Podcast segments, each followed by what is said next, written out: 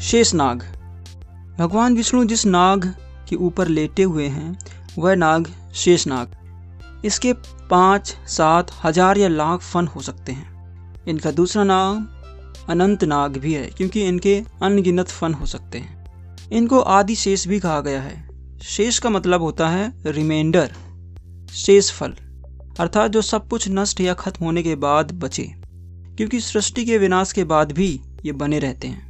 इनके जन्म के विषय में यह मत है कि इनके पिता महर्षि कश्यप और माता कद्रु हैं। कद्रु ने एक हज़ार पुत्रों का वरदान मांगा था। ये उनमें सबसे बड़े पुत्र थे। शेषनाग अपनी माता और भाइयों के व्यवहार से खुश नहीं थे, अतः इन्होंने एकांत में रहकर भगवान की तपस्या की। और इनकी तपस्या इतनी कठोर थी कि ये मात्र हड्डियों का एक ढांचा मात्र बनकर रह गए थे। भगवान ब्रह्मा जी ने खुश होकर इनसे वरदान मांगने को कहा। जिससे शेषनाग ने वरदान मांगा कि वे अपना दिमाग संतुलित रख सकें, जिससे वे अपनी तपस्या जारी रख सकें। इसके साथ ही भगवान ब्रह्मा जी ने भी शेषनाग से एक चीज़ मांगी कि वे पाताल लोक में जाएँ और धरती को अपने फन में रख लें, ताकि ये संतुलित रहे। इससे ये पाताल लोक चले गए और वे पाताल लोक में रहने लगे।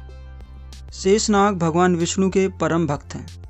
जो क्षीर सागर में रहते हैं और भगवान विष्णु इन पर लेटे रहते हैं।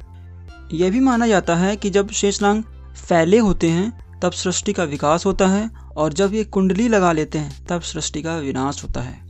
इनके अवतारों में त्रेता युग में लक्ष्मण और द्वापर युग में बलराम प्रमुख है। वैसे, केरल प्रदेश का तिरुवंतपुरम शहर का मतलब होता है the holy city of Anant Anant का मतलब शेषनाग है। अतः शेषनाग सभी नागों के राजा अर्थात नागराज हैं और क्षीर सागर में भगवान विष्णु की सैया है। ये अपने ऊपर पृथ्वी को रखे हुए हैं।